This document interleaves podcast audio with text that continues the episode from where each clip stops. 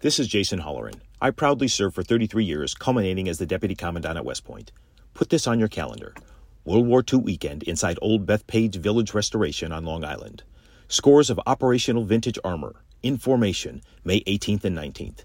Nassau County Executive Bruce Blakeman invites you to join him in saluting America's greatest generation and all those who have worn the uniform in defense of our freedoms. That's May 18th and 19th, presented by the Museum of American Armor. The squadron, they called him Bullets, but we call him Greg Kelly. Greg Kelly is on the air on the Red Apple Podcast Network. Hi.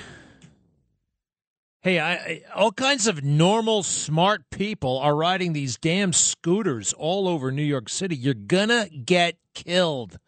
I know a doctor who was killed, killed riding a silly scooter, a motorized scooter, Fifth Avenue and 79th Street. He was killed. Stop doing this thing. Oh, I almost killed myself on one, actually. I was, I just wanted to try it out in a hallway uh, these things are not stable enough. You are so vulnerable to cars. What's the big deal? I mean, walk, take a cab. Don't take the subway yet, but no, no, no, no. You're just standing there. If you get hit by a car, you're done. You are done. And this goes for you bike riders, too. Who wants to ride a scooter? I mean, that was cool. Maybe in what, fifth grade? What, when do we have, what do we have back then? Big wheels a big wheel, one of those. but as soon as you got the means to get a car or something cool, you uh, you left the big wheel in the garage. Your mom sold it at a garage sale or gave it away or threw it out. I can't believe it. This is a dangerous, dangerous thing. Eric Adams should be talking about this instead. Oh gosh, did you hear what he said about uh, there are too many uh, gun commercials? People are are buying gun, uh, getting guns and shooting each other because of the marketing of the gun industry marketing campaign of the gun industry. I have never, ever in my entire life seen the marketing of guns other than possibly Hollywood. You know, every every plot has, you know, Matt Damon grabbing a gun at the end of the movie. I mean, everything revolves in the end around a gun. Uh, I wouldn't blame the the arms industry for that actually. Oh. Anyway. Hey, who remembers Star Trek? Remember that parallel universe episode where they they beam they're beaming down to the no, they're beaming up to the Enterprise, and something happens with the transporter, and they are transported to another universe where everything is backwards. Good is bad, bad is good, up is down, down is up. It really seems like that for the White House. This insane ceremony slash party they had for inflation reduction. the Inflation Reduction Act is passed, and we are going to have a party and we all see at the same time the stock market is crashing, new numbers coming out showing that everything is up, inflation like we haven't seen since the Carter administration. This is bad, bad, bad, bad stuff. And Joe is uh, is proud about it and erratic as always. Cut 17. This bill cut costs for families help reduce inflation at the kitchen table because that's what they look at. How much are their monthly bills and how much do they have to pay out for their. And it gave them just a little more breathing room, as my dad would say. Yeah. I, I never believe him when he never believe him, period. Uh, you, you, know, we've you've all seen the clips. I've used them a thousand times when you know, we caught Joe Biden lying in 1987, in 1988, 1973, and 1974. It's what he does. It sounds good, so he says it. No, it doesn't matter if it has anything to do with reality. They were in their own alternate universe. All right, those are just flat out lies uh, because nobody believes the Inflation Reduction Act. And even Joe Manchin, by the way. Hey, Joe Manchin, he drives a Bentley. How did he get enough money? He's a very rich man, isn't he? Yeah, he says he will not sign off on any legislation that he can cannot explain to the people of West Virginia. Well, nobody can understand the Inflation Reduction Act, how it would possibly reduce inflation. All right. Has he really tried that out in Manchin? Uh, Maverick, Maverick. Mavericks often work just for Mavericks. Uh, and then Joe Biden just got plain old weird. Weird. I mean, almost insane weird. Cut 18. Think about it. Think about what you'd think about at the time. Think about how you'd feel if you didn't and didn't have the money. It's wrong. It's not who we are, and we're going to fix that too. Um, it's wrong. Well, it gets worse. Cut 19. I am more optimistic than I've ever been in my entire life about America's future. We just have to remember who we are. We are the United States of America. There's nothing, nothing, nothing we've ever set our mind to, nothing that we not, we've not been able to accomplish, nothing beyond our capacity. And to just remember who we are. We stand together. There's nothing beyond our capacity. Well, it looked even worse than it sounded. He's waving his arms like crazy. Nothing beyond our capacity. Hey, how about winning in Afghanistan? How about getting out of Afghanistan with honor and security? Taliban and Al Qaeda and ISIS are now firmly in control of Afghanistan, and that is on you, Joe Biden.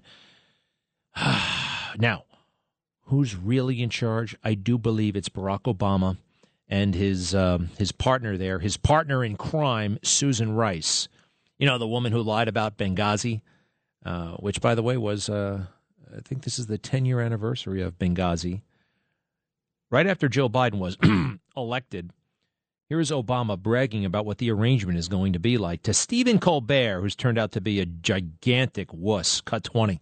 If I could make an arrangement where um, I had a I had a, a stand-in, a front man or front woman, and, and they had an earpiece in, and I was just in my basement in my sweats, mm-hmm. looking through the stuff, and then I could s- sort of deliver the lines, but somebody else was uh, doing all the talking and ceremony. Wow. I, I'd be fine with that.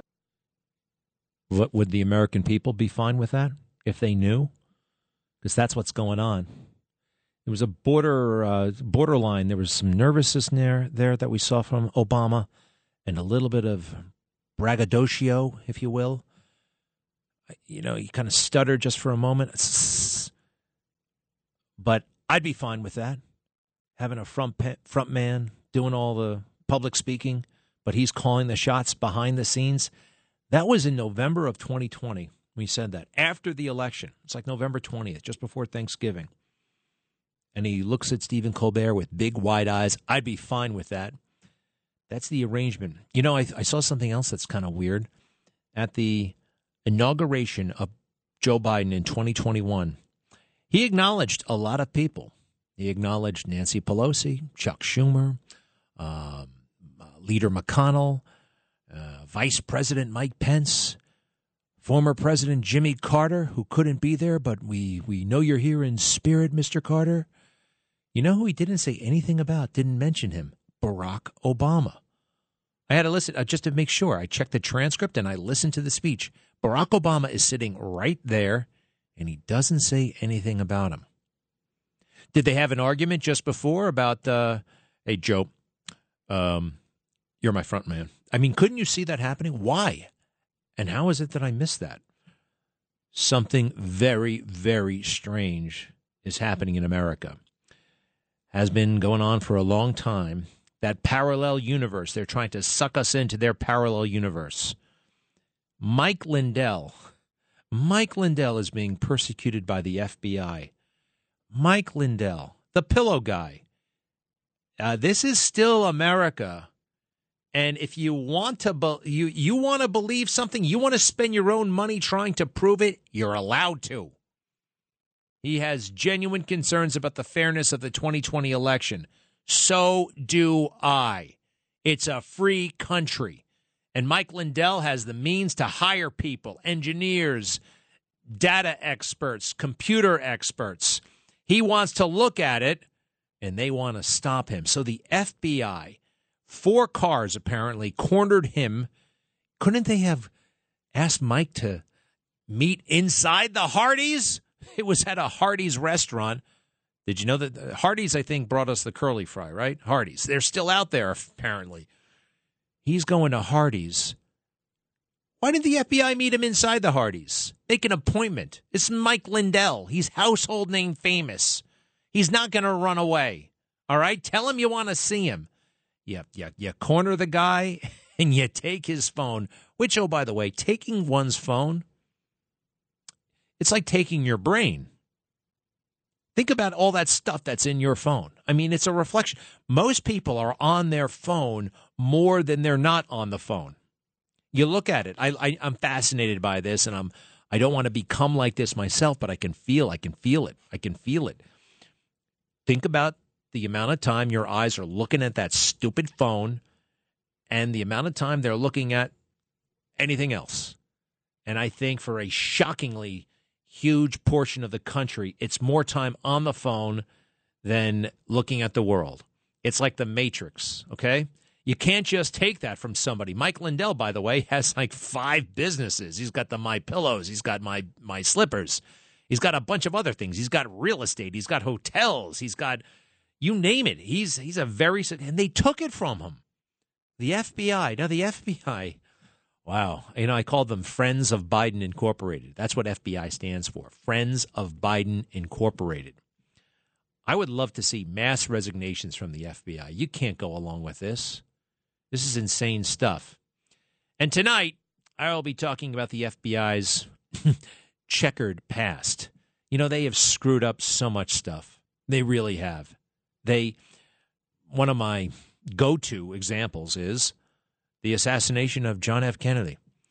A special agent had Lee Harvey Oswald's name in a notebook, and he was meaning to get around, getting around to talking to Lee Harvey before November 22nd, uh, but he just never got around to it.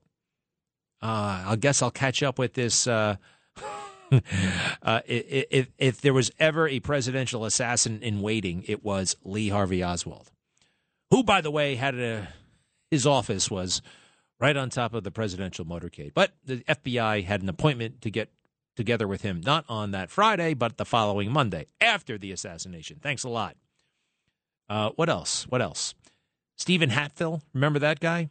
The anthrax uh, mailer, except he wasn't. They ruined that guy's life. He had nothing to do with it, followed him around. The FBI had to pay him like $4 million. They screw this stuff up all the time. I don't know what it is. I think it's just the federal government. The federal government, look, I love our Constitution, I love our country, but the government, do you really expect anything from them? The the greatest favor they can do is step the hell out of the way. I saw Jill Biden the other day bragging about $30 are going out for iPads. If you're an underprivileged uh, person, you can get $30 for the purchase of your iPad and or laptop. 30 bucks. It, where in the Constitution does it say that they should be in the coupon business? You know? Uh, save that for Crazy Eddie. All right, those little scams. Jill, hey, uh, Joe flew back to where did he go? He went back to Delaware to vote. Very strange. We'll have more on that in a moment. Uh, let's see here. Um, how do you feel?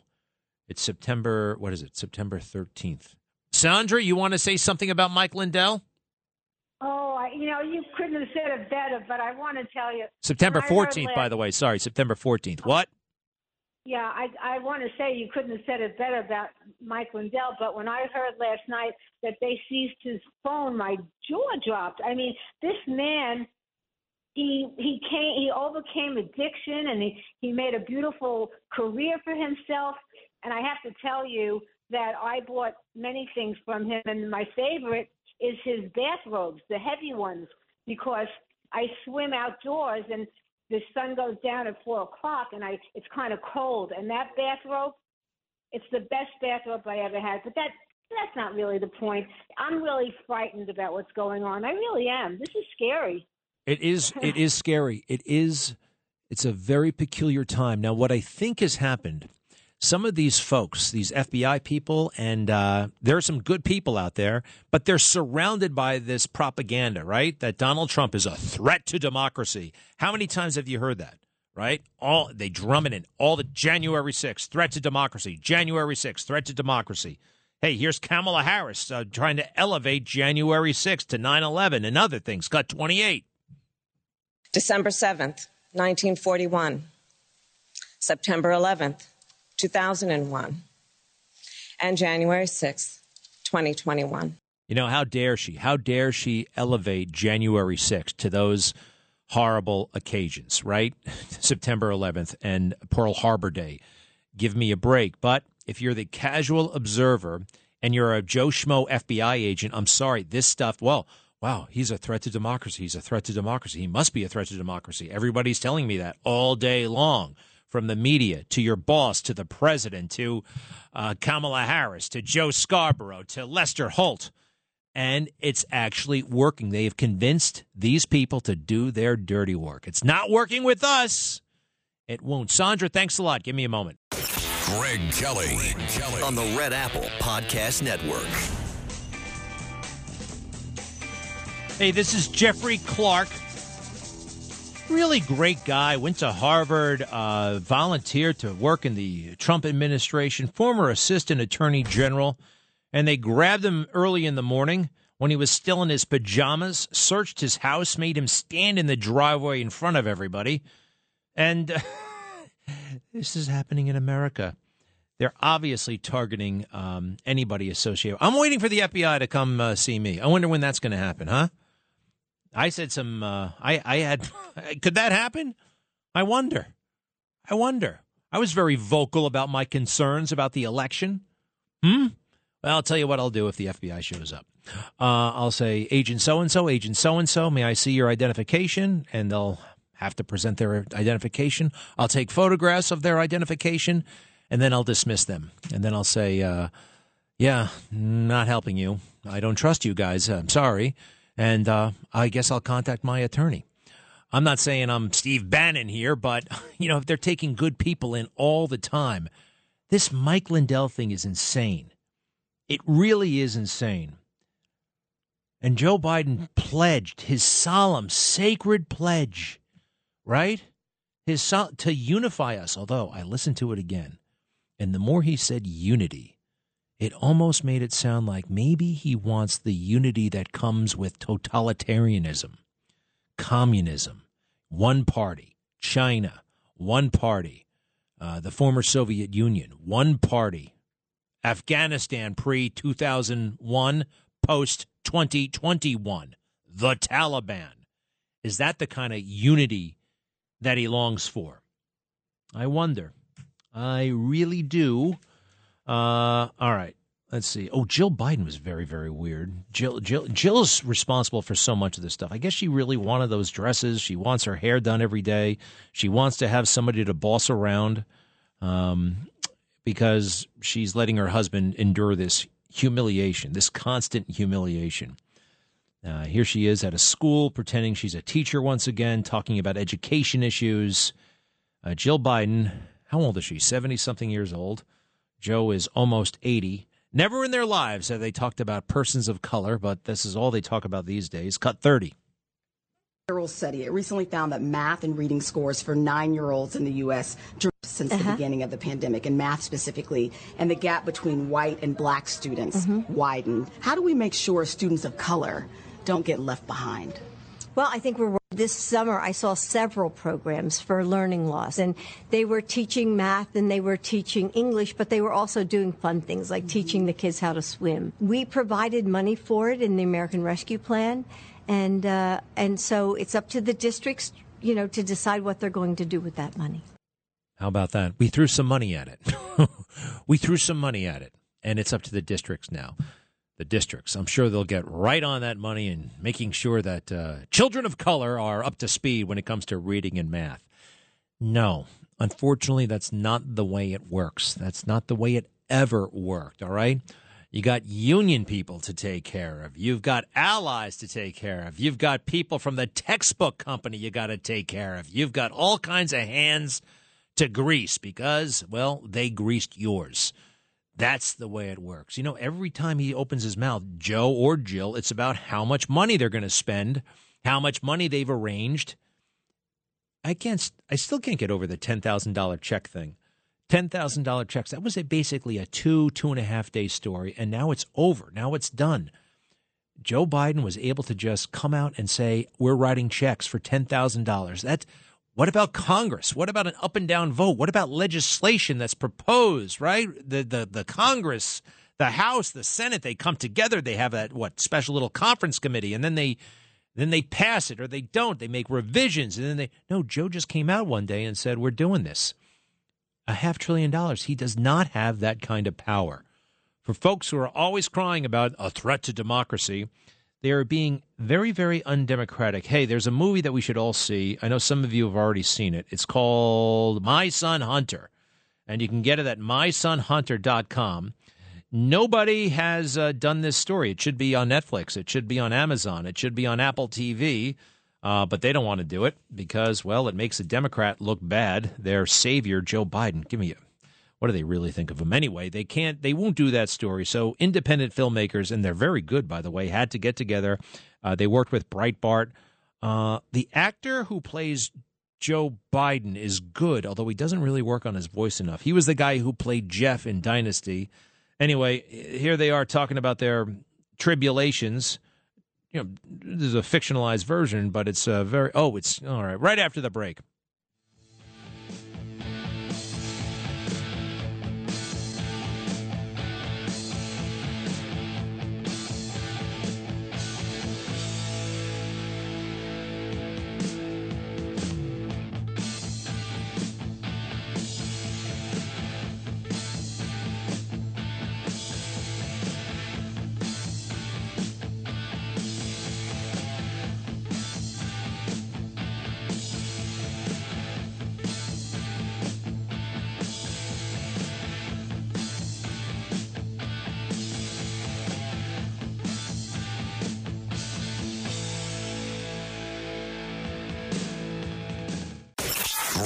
Kelly on the Red Apple Podcast Network. So we have a pending railroad strike, and Mr. Railroad himself, Joe Biden. How many didn't he go to the moon and back on Amtrak? We we could have a massive railway shutdown. And this guy who brags about all that time on Amtrak, and Amtrak is going to be affected big time if this goes forward. Um, they are they are, they seem to be overwhelmed and inept as usual. And a big part of the problem is Mayor Pete. I mean Secretary Pete, right? Secretary Pete, Secretary of Transportation Pete Buttigieg.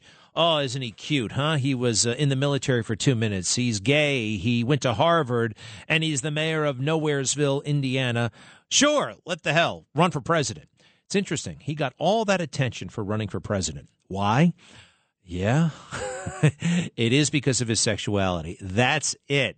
That is it. I found a thousand different articles writing about Pete Buttigieg being gay, and for whatever reason, political reporters love that story. I wonder why they love that story so much. It doesn't matter. Nobody cares everybody no one's shocked by a gay person anymore i'm sorry we, uh, after you're 18 you can do whatever the hell you want all right that's fine it's well, go knock yourself out everybody knows somebody worked with somebody gay is gay has a gay cousin whatever but pete buttigieg has taken this all the way being gay to uh, the Secretary of Transportation's office. Now, generally speaking, who cares who the Secretary of Transportation is? Most people don't know. However, I looked it up.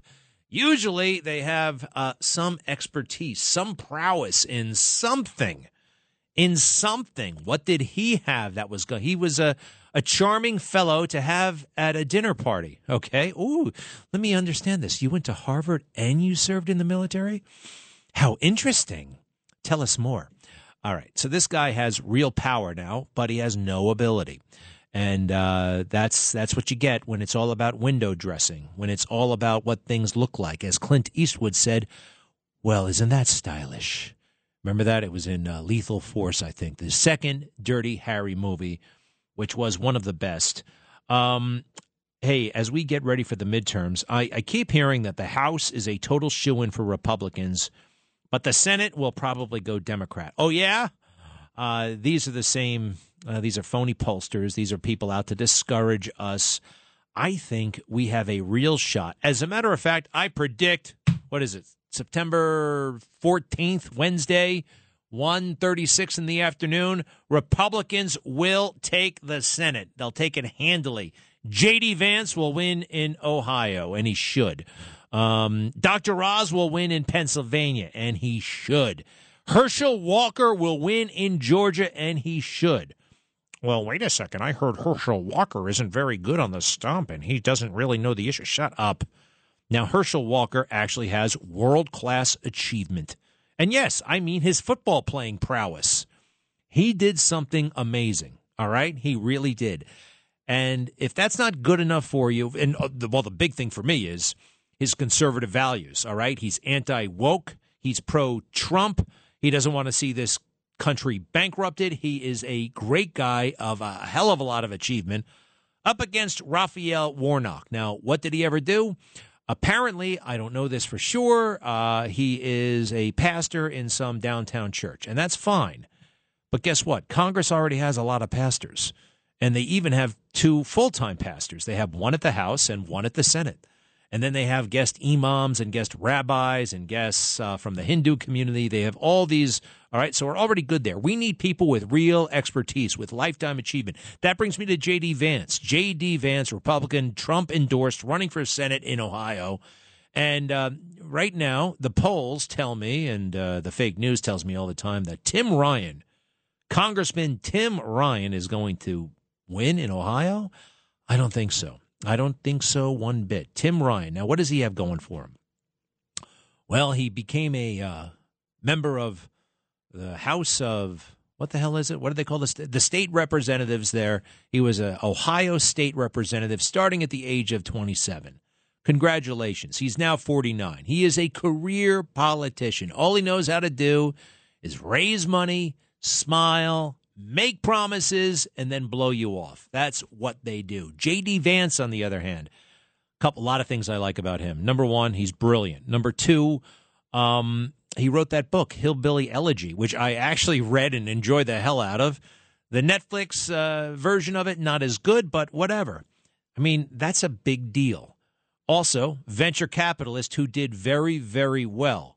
You know, uh, that actually counts for something, all right? That level of achievement. What else? Conservative values, to be sure.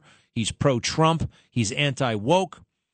He's also a graduate of Yale, by the way. Not bad. And here's something I found out. You know how I found this out? I found it out when Trump was introducing him once.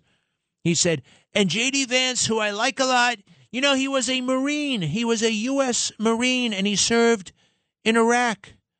I didn't, you know, I first heard that from uh, from the president, from President Trump. I didn't know that. And why didn't I know that? Because J.D. Vance isn't running around beating everybody over the head with it. The guy he was running against, I mean, that was the thing. He was like running for Marine of the Month. It just, hey, I served. I talk about it a lot, uh, actually, maybe even too much or whatever. I don't think I overdo it, but whatever. I'm not asking anybody for a vote because I was in the Marine Corps.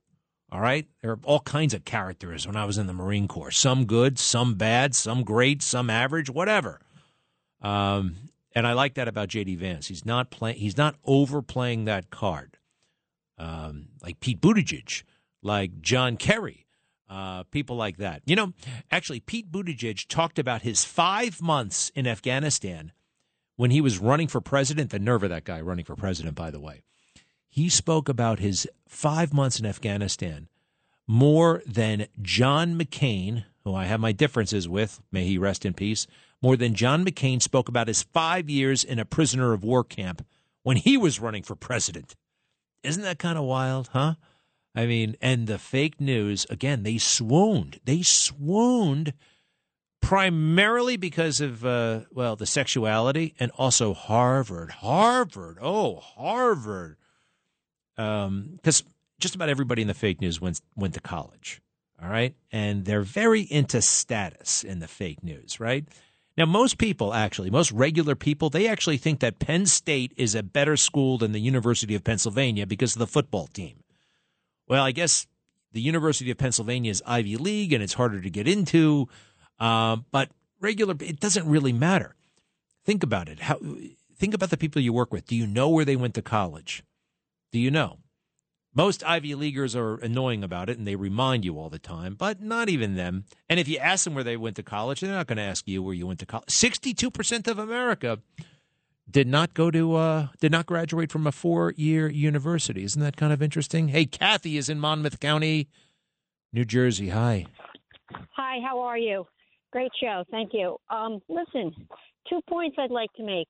I heard a cut from Nancy Pelosi saying that you cannot change the college tuition with it's an act of Congress. And not one Republican is speaking up and repeating that statement. Why is that? Uh, I don't know. I mean, come on, people. This is your chance. So wait, tell me what she said wrong. Uh, Fox News or your Just tell me what she said. She said that President Biden does not have the power to take away the student. Oh, I know what you're talking about. Yeah, yeah, yeah. No, no, no, no, no. I know what you're talking about. She she said that in April of uh of 2021. I think she said it in April of this year. No, I played the hell out of it. I play. Yes, I know what you're talking about. Yes, uh, we in the media. Hey, I will admit. Uh, there don't seem to be, and uh, granted, they, they got the fake news working against them.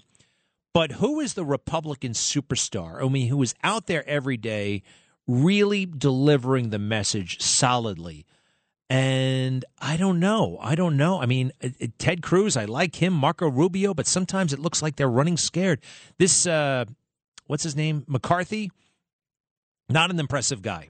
Another career politician looks like he wants to sell you a car or an insurance policy. Nothing wrong with that, but I just feel like he really wants something out of you. It's a he's a very transactional guy. He's too small time. He's not thinking strategically. That's my sense. Or he just wants that big chair. I don't know, but I just where's the oomph? We need more oomph mm-hmm. from these people, right? Oomph. I I heard him say after the election we'll speak up. Well, you get paid to speak every day. Yeah, right. You get paid to speak when your the spirit moves you. That's BS. And number two point I'd like to make was I heard cut after cut after cut where they replayed Adam Schiff saying, "I have personally seen the evidence tying Donald Trump." Isn't that defamation? Isn't there a lawsuit? Where are the lawsuits? Where's the outrage? Well, you know, look, there's plenty of outrage out there, and I have played those clips. In my opinion, um, Adam Schiff should not be able to show his face in public, let alone be on the Meet the Press show every week. All right. He has zero credibility, none.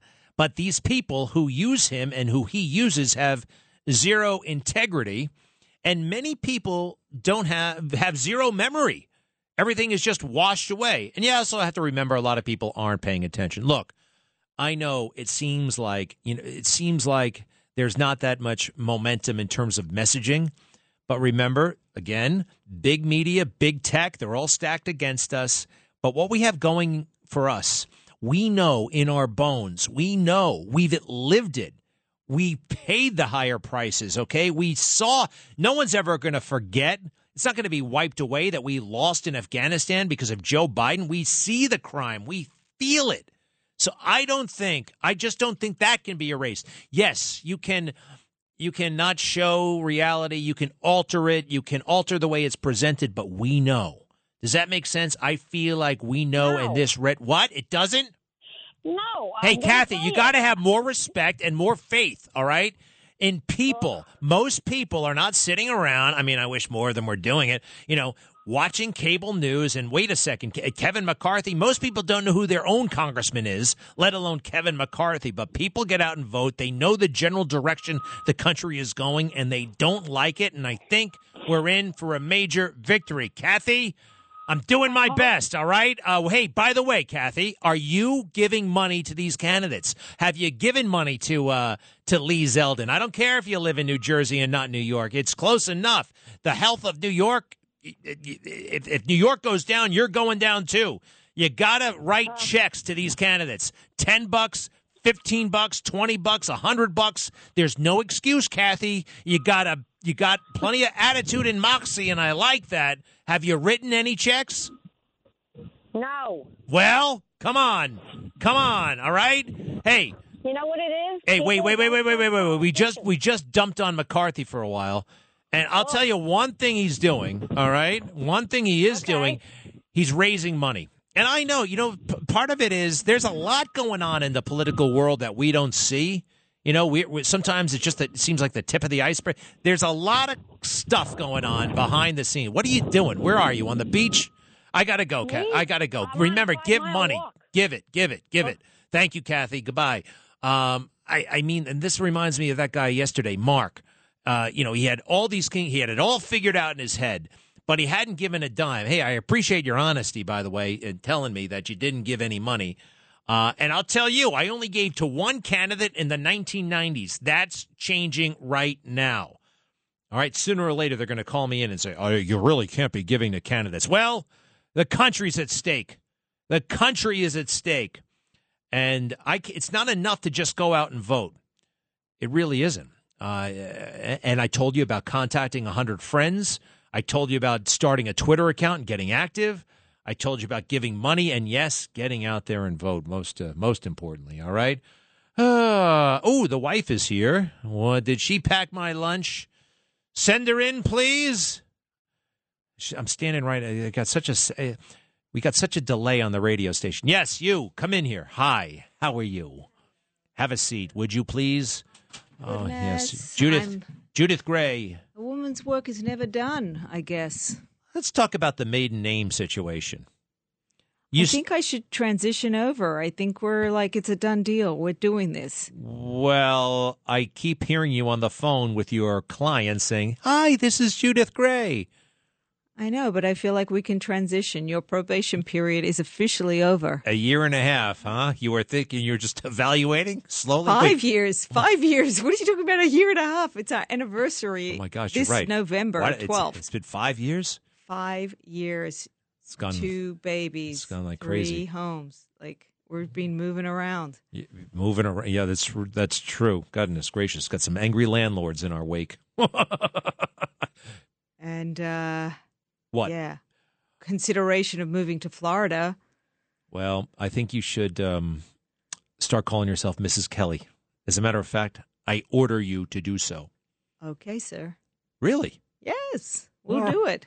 Our recent invitation was from Judith and Greg Kelly that we sent out. We're having a party soon. So. I, you know, you always said you're going to keep your maiden name for professional reasons, but it was there was a little bit of okay. Let's just see what happens here. huh? Huh? Busted. Till death do us part. Till death do uh, if, if everything works out. All right. Well, anyway, I'm happy. Thank you, darling. What brings you to the radio station today? Your lunch. What's on the menu? Uh, it's from Dig Inn, spelt D I G. It's one of those silly. I N N. It's one of those Dig salads. In. One of those salads. Inn of Dig. All right. And uh, yeah, it's healthy. It's good. Mm. And it'll keep you going till 10 o'clock on Newsmax. What about KFC? KFC tomorrow? Thank you. I'll be right back. Greg Kelly on the Red Apple Podcast Network. I've talked to Mike Lindell a bunch of times. Hey, tonight on the Newsmax show, I will be hosting Alan Dershowitz, the world famous attorney who is representing Mike Lindell during this um, harassment campaign. And I hope it doesn't get any worse than that. Mike Lindell, you know, they kicked him off all kinds of platforms. Why? Because he's got some concerns about the election. This is still America, man. My friend Tatiana Ibrahim, I could see that on the side of a coin. This is still America. And you're allowed to think these things. You're allowed to hire people. You're allowed to talk. Liberty. Again, when I went through, I just, for the hell of it, I went through Joe Biden's original inaugural address, January 20th of 2021 and it was weird. It was weirder than I even remembered. Yes, there was all kinds of platitudes, uh, but some of it wasn't that platitudinous, if you will. When he called for unity, and obviously he brought none whatsoever, I had to listen to it again. And when he says unity, I do think he's talking not the unity like, you know, all for one, one for all. He's talking about a monolithic state, a one party situation. And Susan Rice, Susan Rice is the most important person probably in the world right now, right behind Barack Obama. Uh, they're really pulling the shots. Susan Rice has said in situations that weren't quite public, but there were a lot of people around that she would prefer, vastly prefer, a one party system. It would be so much more efficient. We could get so much more done. Uh, now, we wouldn't be America anymore and we wouldn't be free we might be we might be more efficient. Uh, you know, I mean, um, what did John F. Kennedy say? You know, yeah, America might not be the most efficient form of government, but at least we don't have to build a wall to keep our people in. He said that just before the Ich bin ein Berliner comment. Uh, yeah, they built a wall to keep people in. So it's a it's a peculiar time. Eric Adams is as goofy as hell, by the way, running around showing every single day how unworthy he is of this job, appointing cronies, um, uh, partying too much, uh, you know, too ab- absorbed. He's self absorbed. He's a self absorbed guy. Ben in Forest Hills, yes, sir. Ben in Hello. Forest Hills, yes, you're on the air. Yes, how are you doing? Uh, not too long ago, we spoke about the election, the 2020 election. And I posed a question. I asked if the Democrats or whatever party are so good at fixing elections, why didn't they arrange a solid majority in Congress for themselves, in addition to the presidency? Okay. Well, I can't hear you. What? or the Senate? Tell me. Wait, the uh, why didn't they rig it? Well, I think it was simpler to rig one than uh, a bunch of little ones. All right, number one, and specifically, look, um, if you go to Wisconsin and Pennsylvania, uh, hey, I've told you before, if you were listening, I can't prove that the election was stolen. I can't. I don't have the technical ability. However, however, these concerns are valid. These concerns are valid and legitimate. And when you try to demonize us or criminalize us just for raising these questions, that's a that's that's un-American. That's a real problem.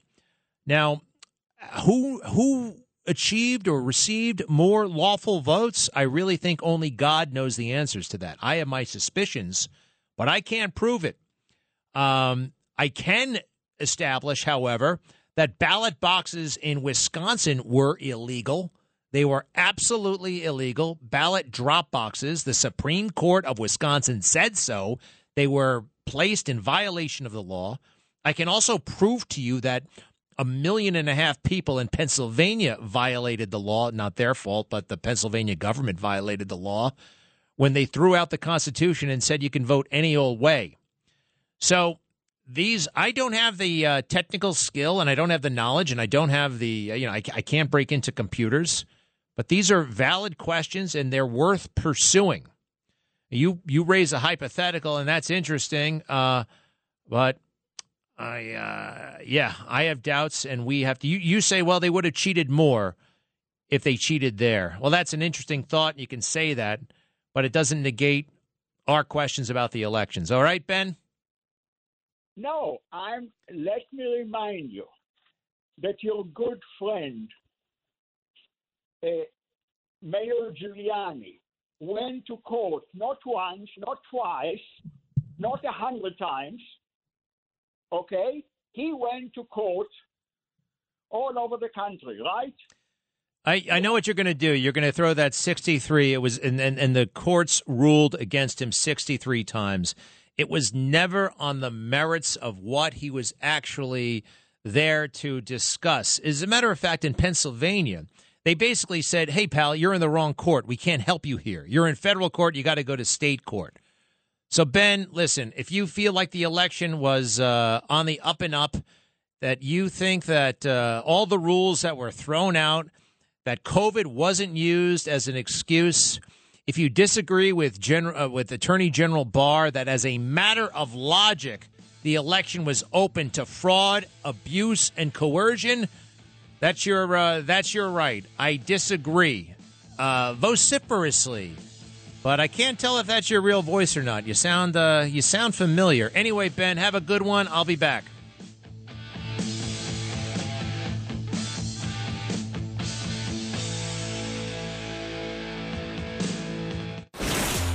Greg Kelly, entertaining and informative. on the Red Apple Podcast Network. Eric Adams, the mayor. I still can't believe it. I still can't believe that this inept, um, weak, lying guy is the mayor of this great city. You know, we used to have giants. I mean, big time giants, right? Koch, giant, big time, big time, larger than life. Giuliani, Giuliani. Oh my goodness gracious! Household name famous. There's like biggest prosecutor since what? Eliot Ness, uh, John Dewey. You know, Dinkins is in, own, in his own way. Uh, it was a major force in the city for many years on the board of estimate. You know, big, big, big. Uh, Bloomberg, twelve years as mayor, twelve years, a billionaire. I mean, now he's a. Is he is he going to be the first trillionaire? I think he might turn out to be the first trillionaire. And now we have these um, these crummy, grubby career politicians, and they run for office because, well, that's what they do, and they have nothing to lose. And, and just why not? That's what they do. You know, go from you know political campaign to political campaign, then you run for city council, and you become a city councilman, and then you run for public advocate, and then you become the public advocate, which is basically a no-show job, and then you're one of like four people that somehow the New York Times deems even eligible to be mayor. Oh, we have to have a you have to have city council experience and public advocate experience. Oh, yes. Uh, and then we get these nitwits. We get these nobodies of no accomplishment, no talent. They bring nothing to the table. That's what I like about the the current crop of uh, Senate candidates that I think are poised to take back the United States Senate. I like J.D. Vance. I was talking about him and all of his talents and attributes. Oh, and of course, Dr. Oz, America's physician, wildly successful, a cardiothoracic surgeon. I mean, think about it. He can open up your chest, rearrange the heart, put this valve with that valve, give you another 15 years to live. Hmm? I mean, who can do that's real stuff. That's real talent. Oh, by the way, he has a master's in business administration. I've spent a lot of time with him. He's got an amazing brain, just brilliant guy. Um, mind's always moving, very, very creative. And yeah, so what? Friends with Oprah Winfrey. That's actually kind of cool. Uh, Donald Trump, friends with Oprah Winfrey, at least before he got into politics. And that brings me to Donald Trump. Donald Trump had something tangible, he had great ability. We saw it, we watched him for decades said, wow, if he could bring that talent to government, that would really be something. Instead of what we usually get, just people climbing up that ladder. Joe Biden, because you know, I heard him yesterday saying, I, I know what it's like to worry about bills. My dad was worried about the mortgage. All right, that was in 1954. Joe Biden hasn't had a worry about money since, let's see here, since he was 29 years old since he was 29. That's when he was elected to the United States Senate. And that was basically a ticket to financial freedom, at least the way Joe did it. Oh, yeah. Oh, boy. You know, watch that video. I got to put it up on my Instagram or something like that. When Joe Biden in 2006 goes to South Carolina on a Friday night to deliver a political speech with his wingman, Hunter. Okay. It's a kind of a fascinating event to watch. Number one, there's something weird going on in the room. Everybody's talking to each after the speech. Everybody gets up and mingles and talks to each other. And you know what they talk about? They talk about the speech. Oh, it was a very good speech. Oh, what an interesting speech. Oh, this it was a pretty good speech. They talk about the speech. Today, everybody's on their phones and they've forgotten about the speech before the speech is even done. So Joe and Hunter are working the room big time. But Joe is taking the lead. Joe engages in conversation, and Hunter is loitering about five feet away, maybe a little bit long, maybe a little bit farther, just monitoring things. And when there's an opportunity, when he senses there's an opportunity, when there's money to be made, he swoops in with his card, with his business card. You can watch it. It actually ha- right in front of your eyes. They are a well-oiled machine working the room if you want to, if you want something done, see Hunter. Here's my card. I have a lobbying firm. Oh yeah, I live in Washington. I can get things done. It's pretty wild the way those guys worked. Anyway, Dr. Oz would be great in Pennsylvania, a million times better than Fetterman. Uh, not only is he a career politician, but a career politician of no real. I mean, like it's one thing to, okay, become mayor of uh, New York City. I guess you know although you need fewer and fewer votes these days to do it. But he was mayor of what's the name of that town in Pennsylvania? Jonestown, Braddock, some little, little, little village, an arts community of like 8,000 people. The salary of the mayor was a hundred bucks a month. So he got subsidized by his parents in big ways. $50,000 a year checks. He was buying up property all over the place. You know, they were giving Dr. Oz a hard time. I guess he owns two mansions. He own, I, I would expect America's most famous doctor to have some uh, luxury goods, wouldn't you? The entire time I was growing up, why did anybody want to be a doctor? Well, because they were, uh, hey, what's going on with Brian Stelter? What's the Stelter shocker? What happened with Brian Stelter? Stelter shocker on Fox News. You know who Stelter is? I don't know why they're so obsessed with him, but if this is really a shocker. So he was this, he's this very biased guy. He had a media, media criticism show over there on, um, on CNN. He just got let go and I know he got a fellowship at Harvard. Is that the that can't be that can't? What is the what is the what's the secret? Does anybody know? I, I mean, I'm acting like uh, he's important. I know he's not important, but let's just see real quick. Uh, the uh, nothing. I think that was you know what they do sometimes they they play games with the chyrons.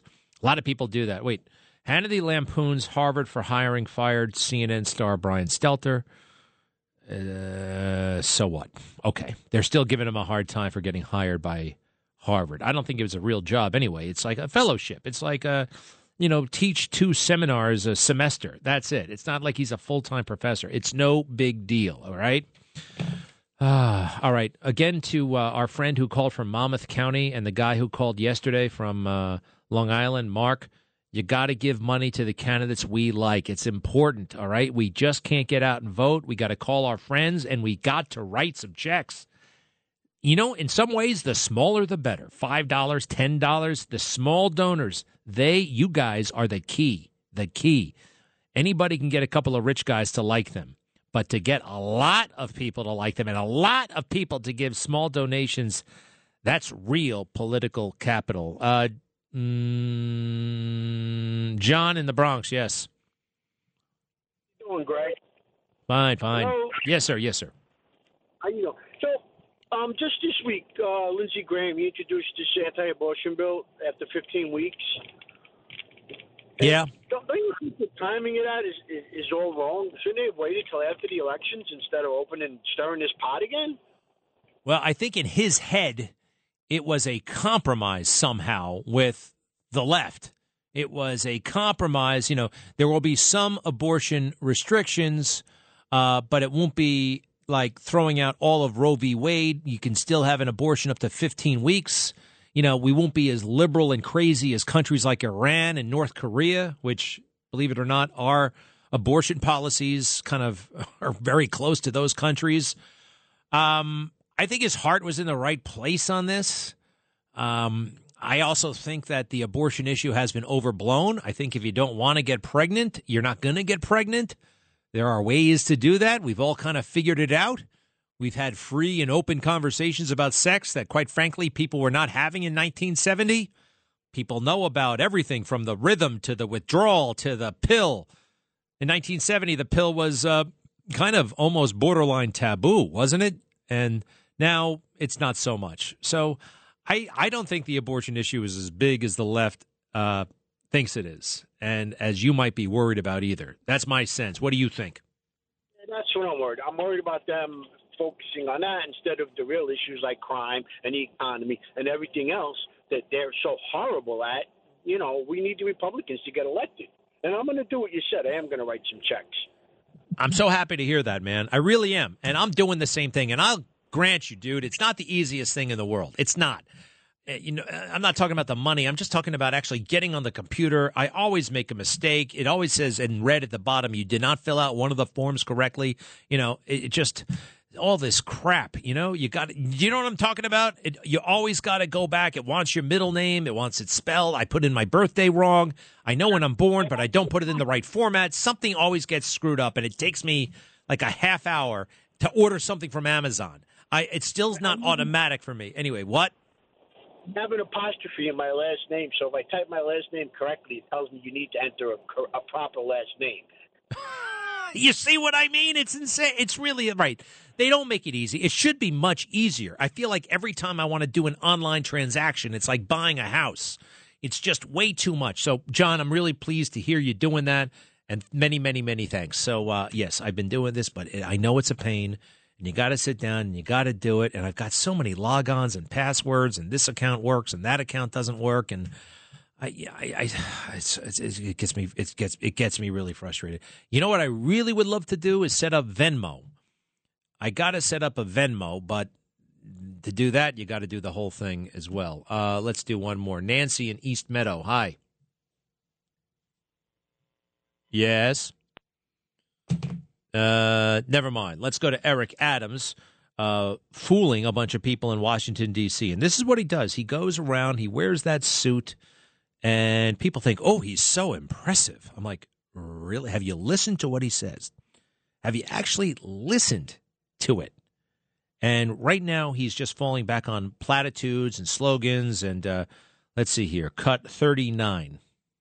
My most defining mission as the mayor of the city of New York, largest city in America, is to focus on ending gun violence and stopping the scourge of illegal guns. The scourge? I think he meant the scourge. Miss whatever. Um, okay, that's fine. But you're actually, you just say it because it sounds good.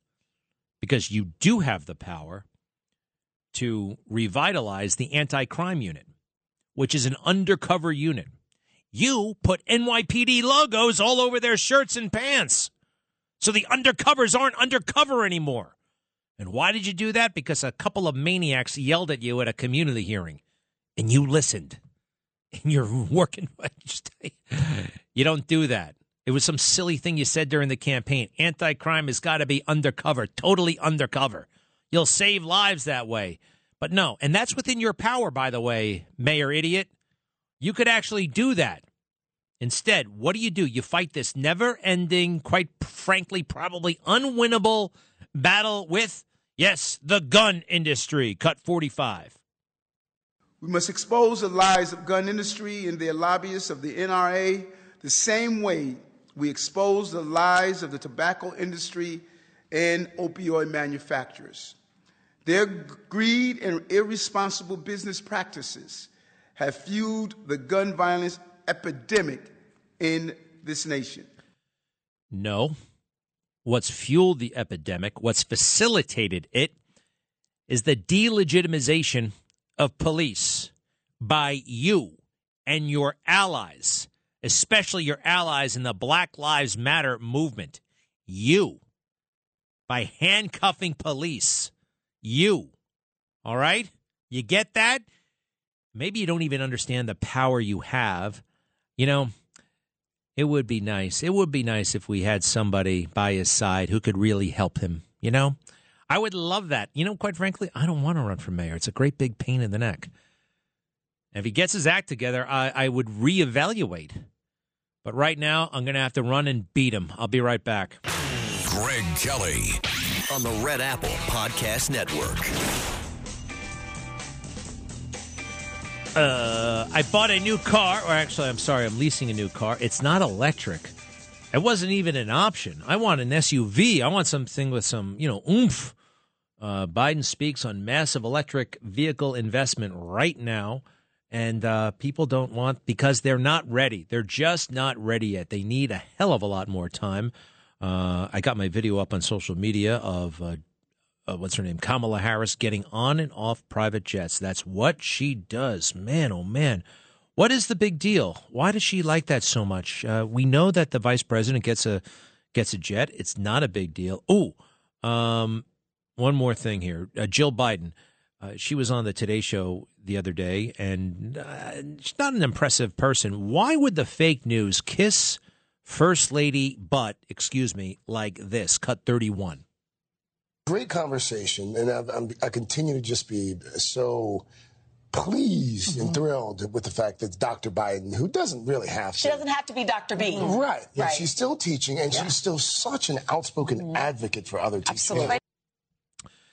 So that's uh, Melvin, Craig Melvin. He is thrilled and pleased, thrilled and pleased by Dr. Jill Biden. Thrilled and pleased. Now I know these people on TV are phonies, all right, but that that come on, right? I mean, you really, you're really overdoing it. Even for even when we know you're a phony, That's just way, way, way too much. And what thrills and pleases you so much, huh? All right, you want to see how on top of it Dr. Jill Biden is when it comes to communities of color and those uh, those young kids who happen to be of color who might not be reading as well as their white student colleagues? This is what the question was asked, and listen to her solution. Cut 30 federal study. It recently found that math and reading scores for nine-year-olds in the U.S. dropped since uh-huh. the beginning of the pandemic, and math specifically, and the gap between white and black students mm-hmm. widened. How do we make sure students of color don't get left behind? Well, I think we're this summer I saw several programs for learning loss and they were teaching math and they were teaching English, but they were also doing fun things like teaching the kids how to swim. We provided money for it in the American Rescue Plan and uh, and so it's up to the districts, you know, to decide what they're going to do with that money. Well, we've got some programs and we've got money. programs and money. Of course, that'll fix it. That'll fix it.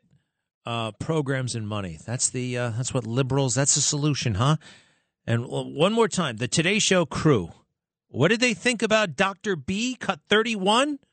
Great conversation, and I, I continue to just be so pleased mm-hmm. and thrilled with the fact that Dr. Biden, who doesn't really have to. She doesn't have to be Dr. B. Right. Yeah, right. She's still teaching, and yeah. she's still such an outspoken mm-hmm. advocate for other teachers. Absolutely. Absolutely. Absolutely. Now they have 85 people hosting the Today Show. They got so many people, and all they do is agree with each other the entire time and fawn all over Democrats. It really is. Uh, well, it's boring more than anything else. Uh, although that was kind of interesting. Come on, you got to admit, for a bunch of phonies, that was something else. Hey, my Marine Corps, my beloved Marine Corps, owes an apology to that great Marine, Lance Corporal Hunter Clark. Um, you, did you hear what happened? Uh, so, do you remember when we were getting out of Afghanistan? The, there was chaos, right? But in the middle of it all, a bunch of Marines saved a young little baby, a little baby. Uh, they pulled her, they helped hoist her over the wall. It was an amazing moment. It was an iconic moment, really, that the Marine Corps should have embraced. Instead, what did they do? They played politics with it. Now, it was in August of 2021. This uh, Marine is on the wall with about four other Marines, and he is handed the baby. Now, the man's name, the Marine's name is Hunter Clark. And a couple of weeks later, it just so happens he's at a Trump rally in Georgia. And by the way, he's not wearing a uniform. This was very, very spontaneous. Okay. This guy just got out of Afghanistan. He just saved a baby's life, and everybody saw it. So the president acknowledged him, and you know what? The guy got up and spoke beautifully. Listen to this cut 23. And their pain is our pain. Their dreams. No, no, no, no. I'm sorry, sorry, sorry. That wasn't the one. Where is the one? Oh yeah, here we go. My mistake. Let's do cut 25. We're also honored to be joined by one of the Marines who bravely served in Kabul during the withdrawal and helped evacuate children over the airport and over the airport wall. You saw him. He did a great job, Lance Corporal. Hunter Ian Clark. Lance Corporal, come up here. Hey, my name's uh, Lance Corporal Hunter Clark. I'm here from uh, Warner Robins, Georgia. Uh, I am the guy that uh, pulled the baby over the wall, and it's definitely probably one of the greatest things I've ever done in my entire life.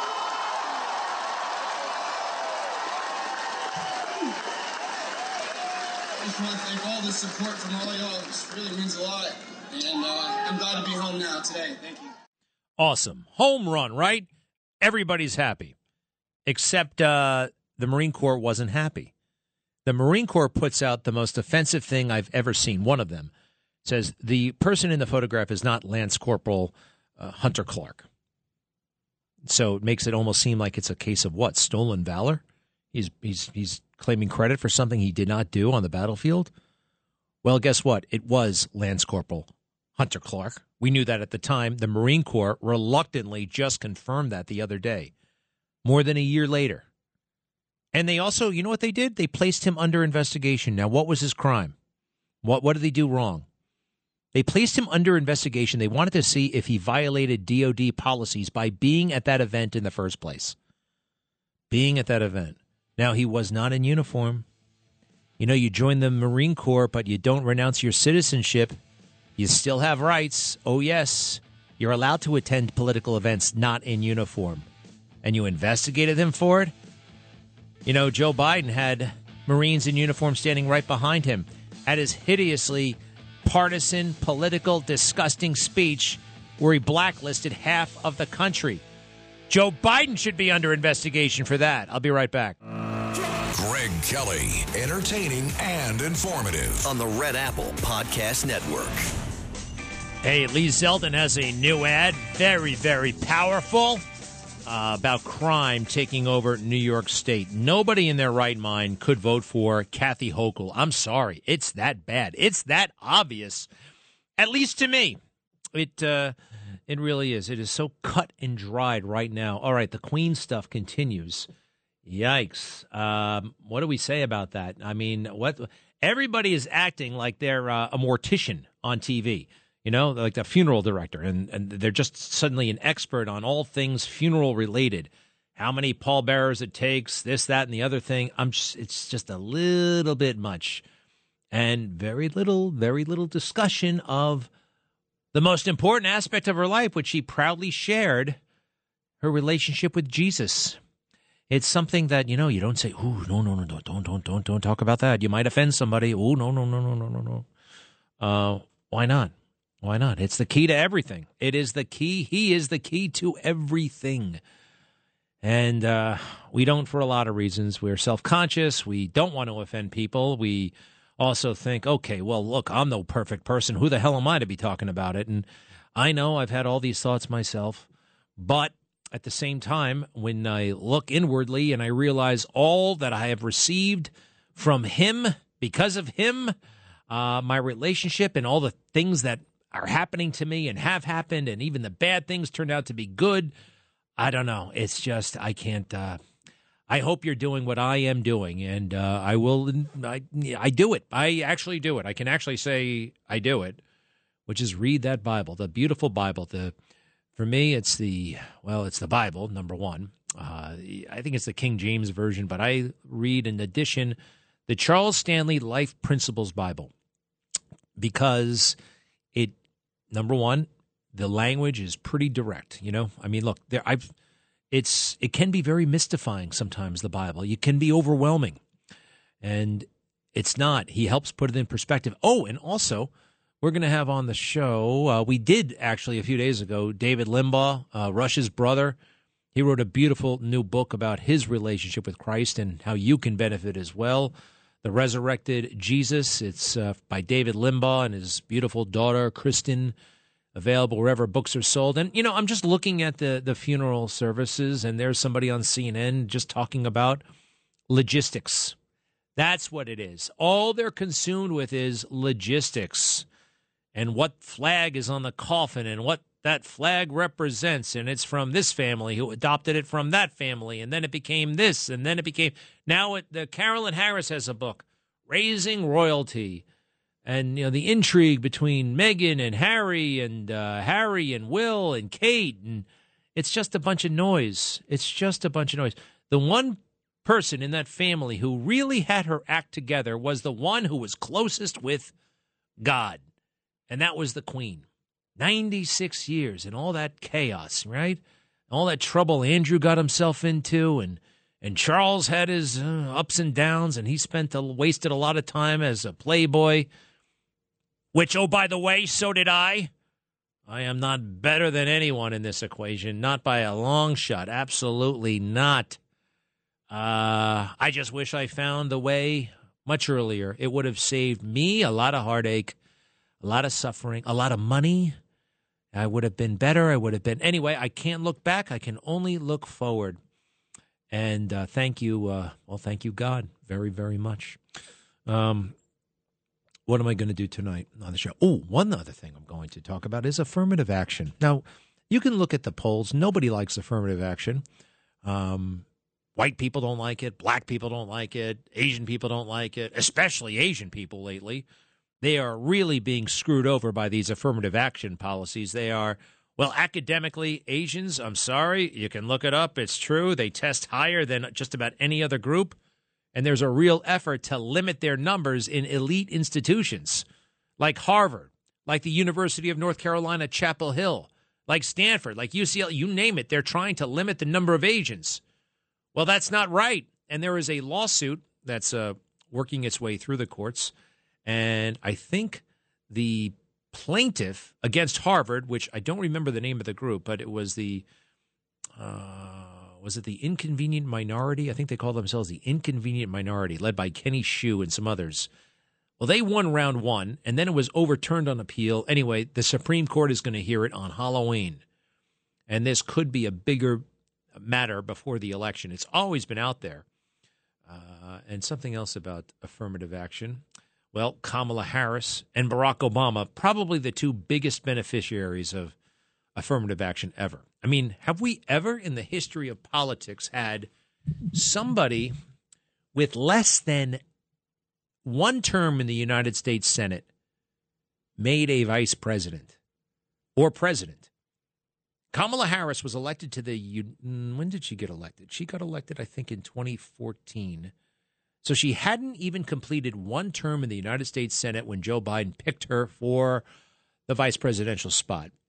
And Barack Obama had not even served two years before he started running for president. He was two years in the United States Senate before he started running. Now, could that have happened if it wasn't for identity politics? Of course not. Of course not. By the way, we see this all the time people getting opportunities which they don't deserve. Another prime example of this is uh, George W. Bush. George W. Bush, such a ne'er do well. He was a joke in the Bush family. He could not get his act together, bumbling, stumbling around, cashing in on his father's name, bragging about it. What does he do? What was his big claim to fame? He was the front man, not even the real owner, the front man of the Texas Rangers fourth place ball club at the time. So what? And then he becomes governor of his home state, Texas, where the governorship is like possibly the weakest office in America. Some governorships are uh, really powerful and they've got a lot of uh, sway. That wasn't the situation. And I don't think it still is with the Texas governor. Anyway, he becomes president of the United States. Why? Because he was the son of a president of the United States. And oh, by the way, I'm not saying he was the product of affirmative action. But George H.W. Bush, may he rest in peace, and he did a lot of, you know, admirable things, joining the Navy and all that stuff. But he had no business running this country. He really didn't. A man who mocks the idea of having a vision for America, a plan, a direction to take the country. You know what he said when they asked him? When his advisor said, uh, you know, you got to come up with something so we can write some campaign commercials about it. He said, "What the vision thing?" In a weird way, he had a quite quite the ego. He just thought, "Well, I'm a patrician. My father was a senator. I'm a war hero. I was the CIA guy. I gave a lot of money to Republicans. I mean, uh, yeah, I should be the president." And when you think that way, you don't really stand for much of anything. And uh, who remembers this? Cut 27, George Bush, 1988. My opponent won't rule out raising taxes but I will, and the Congress will push me to raise taxes, and I'll say no. And they'll push, and I'll say no. And they'll push again, and I'll say to them, read my lips. No new taxes. Wow. Sounds great. a year and a half later, he blew it off. a year and a half later, he said, ah, we're going to have to have taxes. Because he didn't really care. His heart wasn't in it. That was a beautiful speech, probably written by Peggy Noonan. All right, read my lips. They wanted to address the wimp factor as well. That was a big thing with him. He was no wimp, but he kind of looked like one. I mean, let's face it. Uh, Carmine from Long Island, how are you? Greg, I'm doing great. I got two quick stories. I donated to Lee Zeldin, like you said. I love it. Okay. Thank you, Carmine. Really. I have to tell you, Greg, it really felt good. And you know what? I re- you made me remember about three years ago, New York State. I called from title closer on Long Island. They took away our gratuities, which is our our way of making a living, and and they felt that it would be legal to tip a title closer at the closing. You know, we're the ones that you write a check for at the end, and you say, "Oh, why am I writing this check?" Because we're notarizing, we're start, we're taking care of all your documents.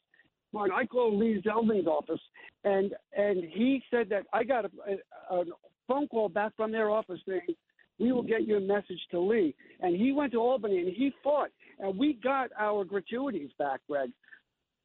Well, that's And you know what? terrific. Wait a second. Wait a second. You, so you were a notary public, and you're you, they you were allowed to take No, no. tips. Wait, what? Yeah, tell me. No, no, understand this. On the, when, as a title closer, you know, they're independent contractors, and that's how they make their living. And New York State took it away from us. So you were working on, you were not making money, but yet you had to go to the closing. It, it was crazy. That is You know, crazy, but I'm, I'm surprised it- you it- guys you guys actually you you made your money through tips. At the end of the when you purchase your house, your attorney says write a check to the title closer, and that's how majority of the title closers make a living. They put food on their table.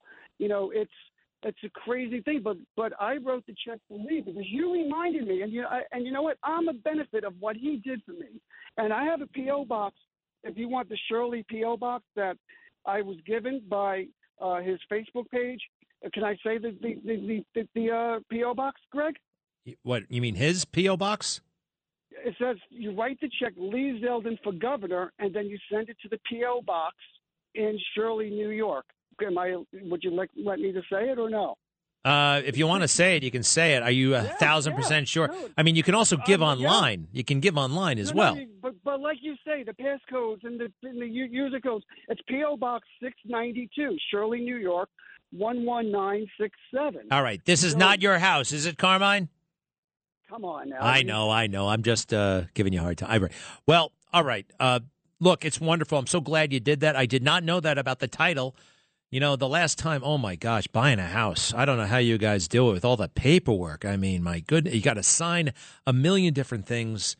It really is a great big pain in the neck, but I'm glad that uh, he restored the gratuity. Thanks, Carmine. Thanks for doing that very, very much. And thanks for calling again. I appreciate you very much, okay? I want to talk to you about Suits. I know you're watching it. I don't want to give you any spoiler alerts, but Greg, I love Suits. You know Harvey Specter, Mike Ross. I love those guys. But you know what?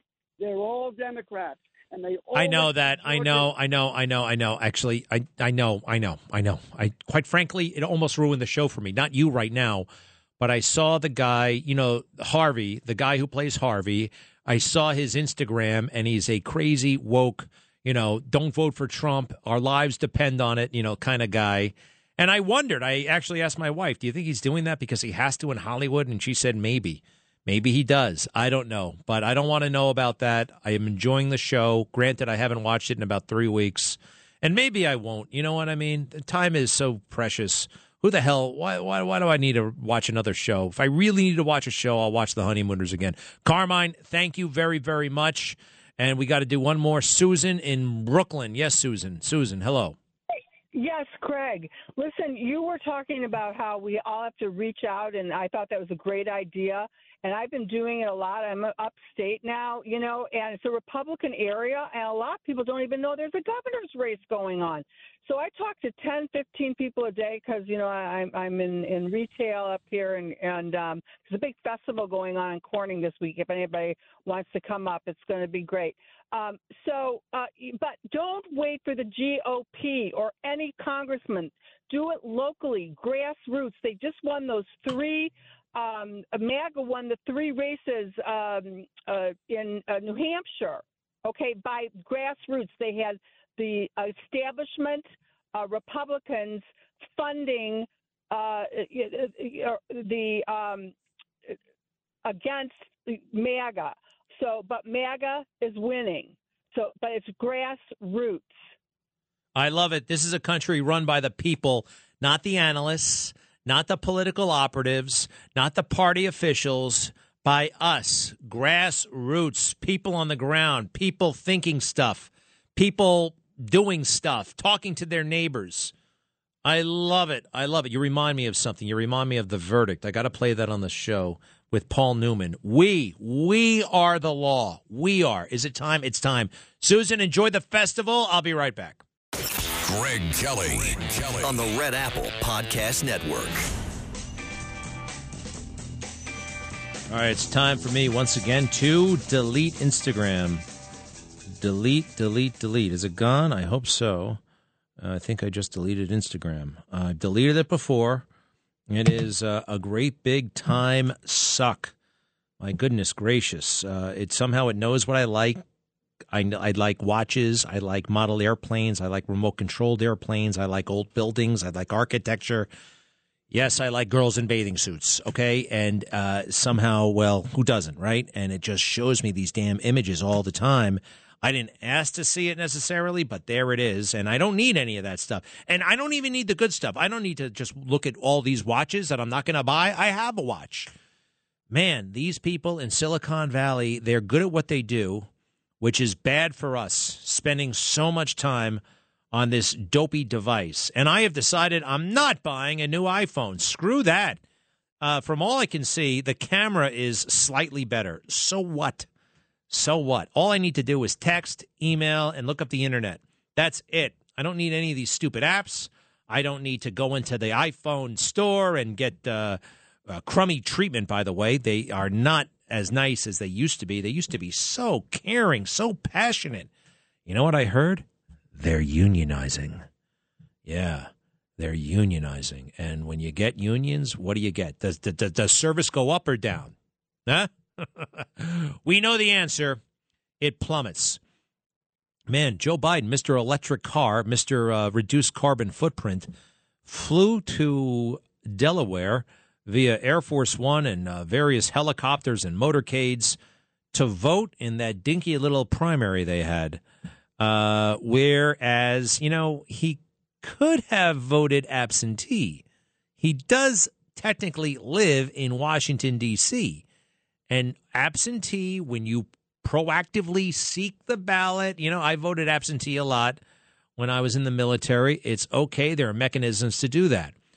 It, not, however, when they just change all the rules in two months because of COVID so they can take advantage of the situation. No, Joe Biden, that was really strange. Did he genuinely forget? Does he? I think, quite frankly, he enjoys the um, the trappings of power. You know, he enjoys all the stuff. He enjoys that it's his. Well, it's not his; it's ours. But you know, I think it does things to your brain. Walking on Marine One, walking off helicopters. He's been treated like this. He's been a little prince.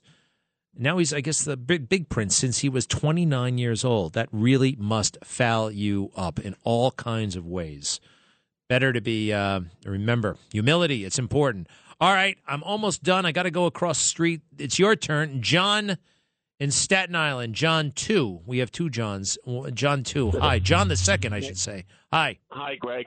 Now, listen, I was waiting for you, but I forgot the topic I was talking about. But did you see, uh, what is his name, Kirby, the the, the other spokesman for uh, Biden? Uh, I saw him at the podium yesterday. I didn't listen to him. He looks like a weird Russian game show host from 1968. I don't understand that guy. What about him?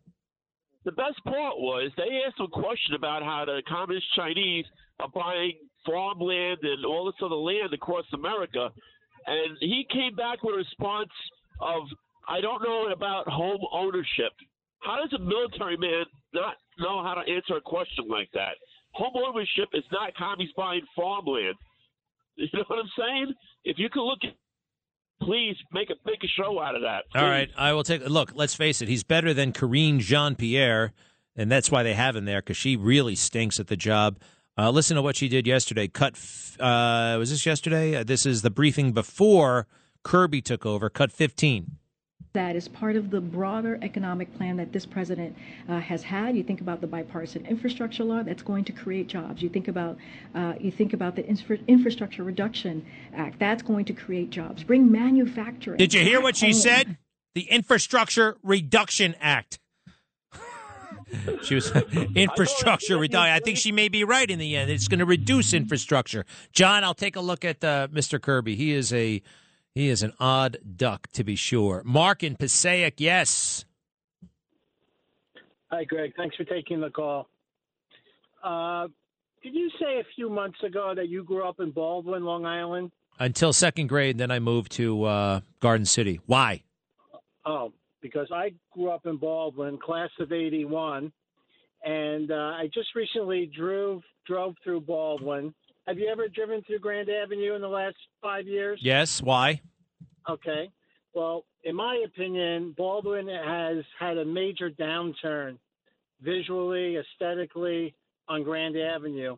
And this ties in what you were saying before about the church and religion. Have you ever driven through Rockville Centre, Long Island, in the last five years?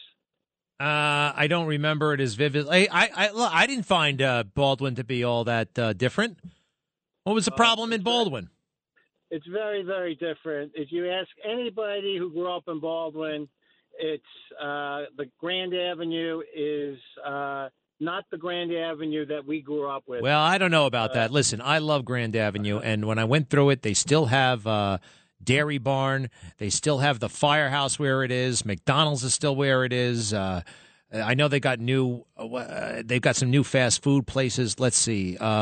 The Lutheran Church is still where it is. Uh, I don't know. Uh, the I, I, things change. You say it's taken a, a downward dip. I personally haven't noticed that. Maybe it has. I'm sorry to hear that. Uh, very sorry to hear that. I love that community, and I must say I saw it not too long ago, and I it just brought back all kinds of wonderful memories. I don't, I, do, I just don't see what you have seen. I'm not saying it hasn't happened, but I don't know. Anything else, buddy?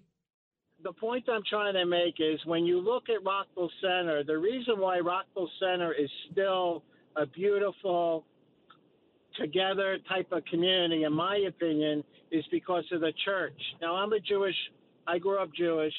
The church, the St. Agnes Church in Rockville Centre, has maintained the real estate values of that community uh, in Nassau County, whereas Baldwin has not had something that's kept the community strong like Rockville said. You know, I have to say, I, you know what? The churches are still thriving in, in, in Baldwin. I know they're there. I mean, I went by the church where I was christened. Uh, I, I know those churches are there. I, the, what you're what you're getting at, I think, might be something else. Uh, socioeconomic. I, I don't know, but the church.